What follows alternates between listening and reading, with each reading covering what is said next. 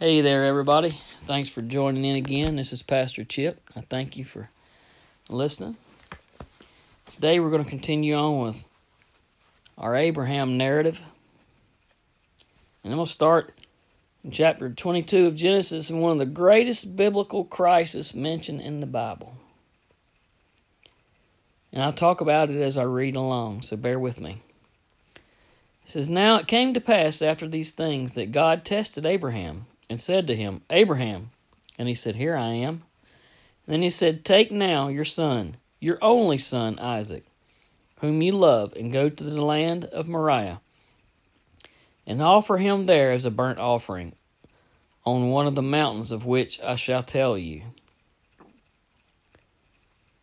Okay, the next verse it says, verse 3 So Abraham rose early in the morning and saddled his donkey I'm going to hold it right there. So between verse 2 and verse 3, we hear no discussion, no argument, no criticizing, no second guessing, no whining, no, oh God, please, no. He says, God closes the sentence, chapter 2 with, To the mountains of which I shall tell you, and verse 3 begins with, So Abraham rose in the morning. Abraham is exhibiting extreme faith. He doesn't say anything, he knows God will provide. We've read from the previous chapters that the angels came, they told uh, Abraham that he was going to have a child. They they destroyed uh, Sodom and Gomorrah and saved Lot and his family. There's just lots of things in Abraham's life that he's been involved with with God. And it says, verse 3 So Abraham rose early in the morning and saddled his donkey, and took two of his young men with him, and Isaac his son. And he split the wood for the burnt offering, and arose and went to the place where God had told him. Then on the third day, Abraham lifted his eyes and saw the place afar off. It says in the in my book, in my narrative, in my commentary, it says three days was a typical period of preparation for something important. And the site is where the location is the location of where the temple was later built. So the third day, Abraham lifted his eyes and saw the place afar off. And Abraham said to his young men, Stay here with the donkey. The lad and I will go yonder and worship, and we will come back to you. So Abraham took the wood of the burnt offering and laid it on Isaac his son, and he took the fire in his hand and a knife, and the two of them went together. But Isaac spoke to Abraham his father and said, Father, and he said, Here I am, my son. And he said, Look, the fire, the wood, but where is the lamb for the burnt offering? And Abraham said, My son, my God will provide for himself the lamb for a burnt offering. So the two of them went together. So now, up until this point, Abraham has not questioned God at all. He has operated on extreme faith. But can you imagine? Your most prized possession, your only and eldest child, your, your heir to everything that you have, God has told you to sacrifice him. Surely, Abraham is walking these three days thinking, I'm wondering what God's got planned. I'm wondering how he's going to pull this one out. But, you know, he's, he's never failed me before. He's got me out of these other situations. I trust him. You know, God knows what Abraham's thinking. So, verse 9 it says, They came to the place of which God had told them. Sorry, verse 8. And Abraham said, My son, God will provide for himself the lamb for a burnt offering. So the two of them went together. Then they came to the place of which God had told him.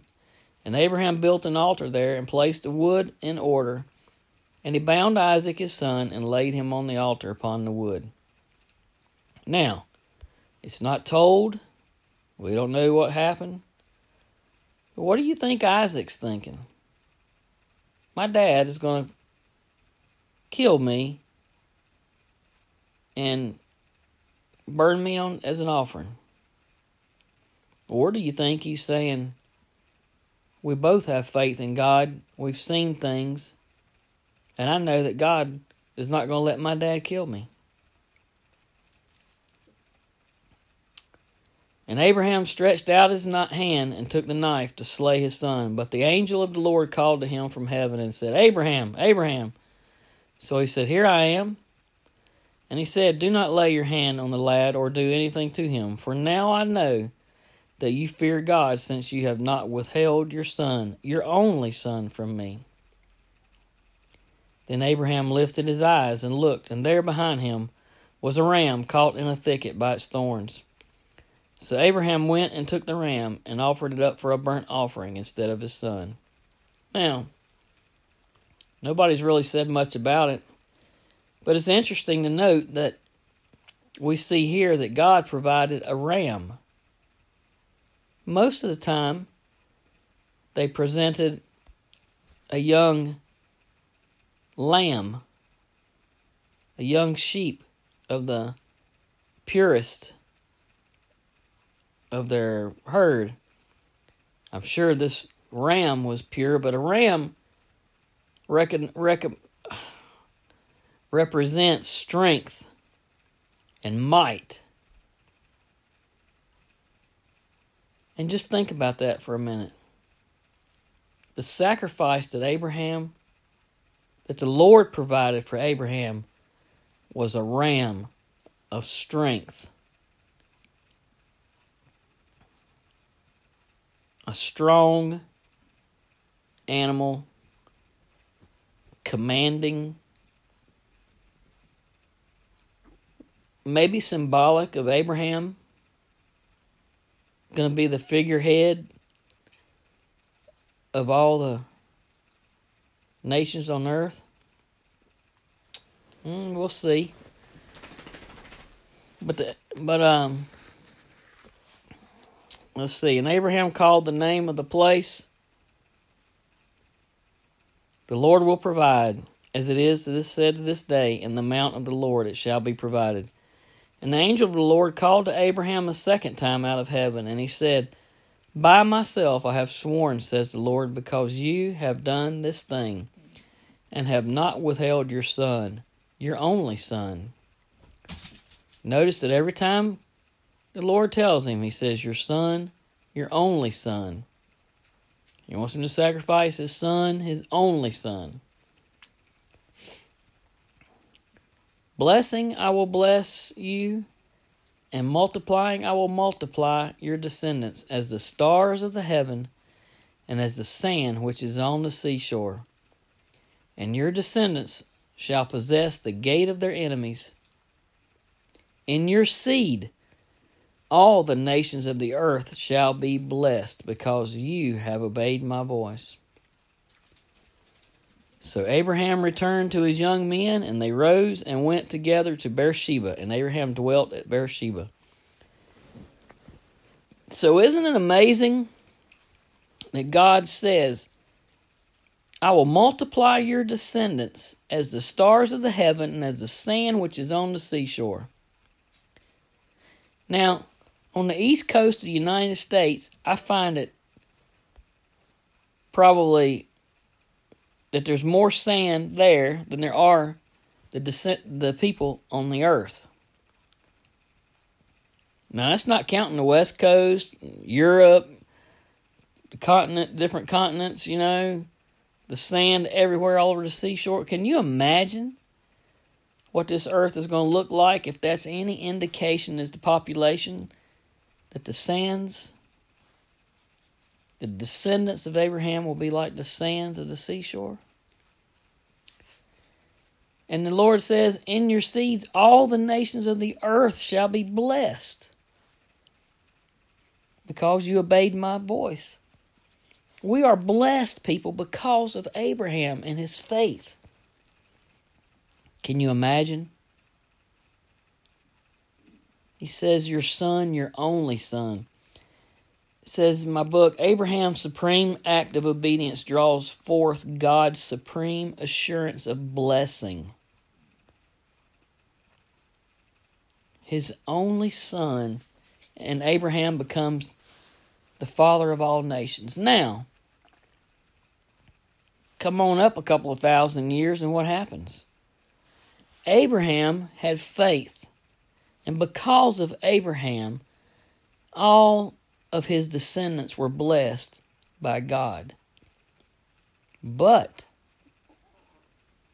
because God loved us so much that he gave the true, unblemished Lamb of God as a sacrifice for us, that all mankind that believes shall be able to have everlasting life and we will rejoice in heaven with God forever.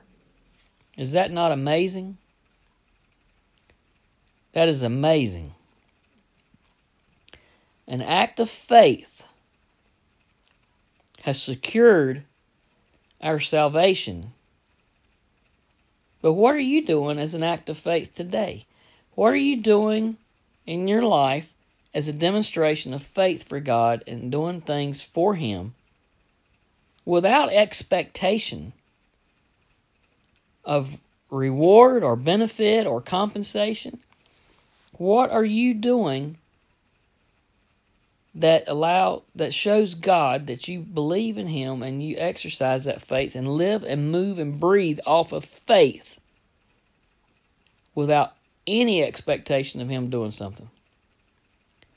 Do you get up every morning and pray? Do you say, Thank you, God, for bringing me to another day?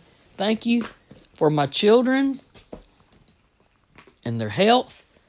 Thank you for the job that I have. Thank you that we live in the world we live in today. I know things are bad and I talk about it with my friends and everybody else, but I'm constantly reminded that it ain't near as bad as it can be. It can be a lot worse. You know, in 1933 and after, there was a country rounding up people saying, just wear the armband. You're, you know, the Jews just wear the armband. It's for your own protection. And we're rounding you up and sending you to work camps. It's for your own protection. And now we're seeing, you know, wear a mask. It's for your own protection. And do this, it's for your own protection. People are dying, they're losing their jobs, our economy is crashing, our world is in chaos. But we still have Jesus Christ. We still have an eternity with our Savior if you so choose to accept it. God has never left any of us hanging out to dry. We've done it ourselves. He's never asked us to do anything that he wouldn't do himself. And that can especially be said for Abraham, right? He didn't ask Abraham to do anything that he wouldn't do for himself, and he did it. He didn't make Abraham follow through on the sacrifice. He just wanted to see how much Abraham trusted and believed in him, him and his word. And it's the same for us. But he went further. He said, Because of your faith in my Son, I will bless you for eternity. I will forgive all your sins. I will blot them out. I don't care if they're as numerous as the sands on the seashores. I will forgive your sins. What are you doing today to bring honor to God. Where is your faith? What kind of faith are you demonstrating in your life? You know, it's not like we got to walk on glass or hot fire beds or sleep on a bed of nails. He just wants us to spread the gospel, be good to our fellow man, share the love of Christ the people we meet. It's not that hard. And this is Pastor Chip. I thank you for tuning in. I thank you for listening. I hope you have a blessed day. And please, please exercise just a little faith. A little faith. God bless.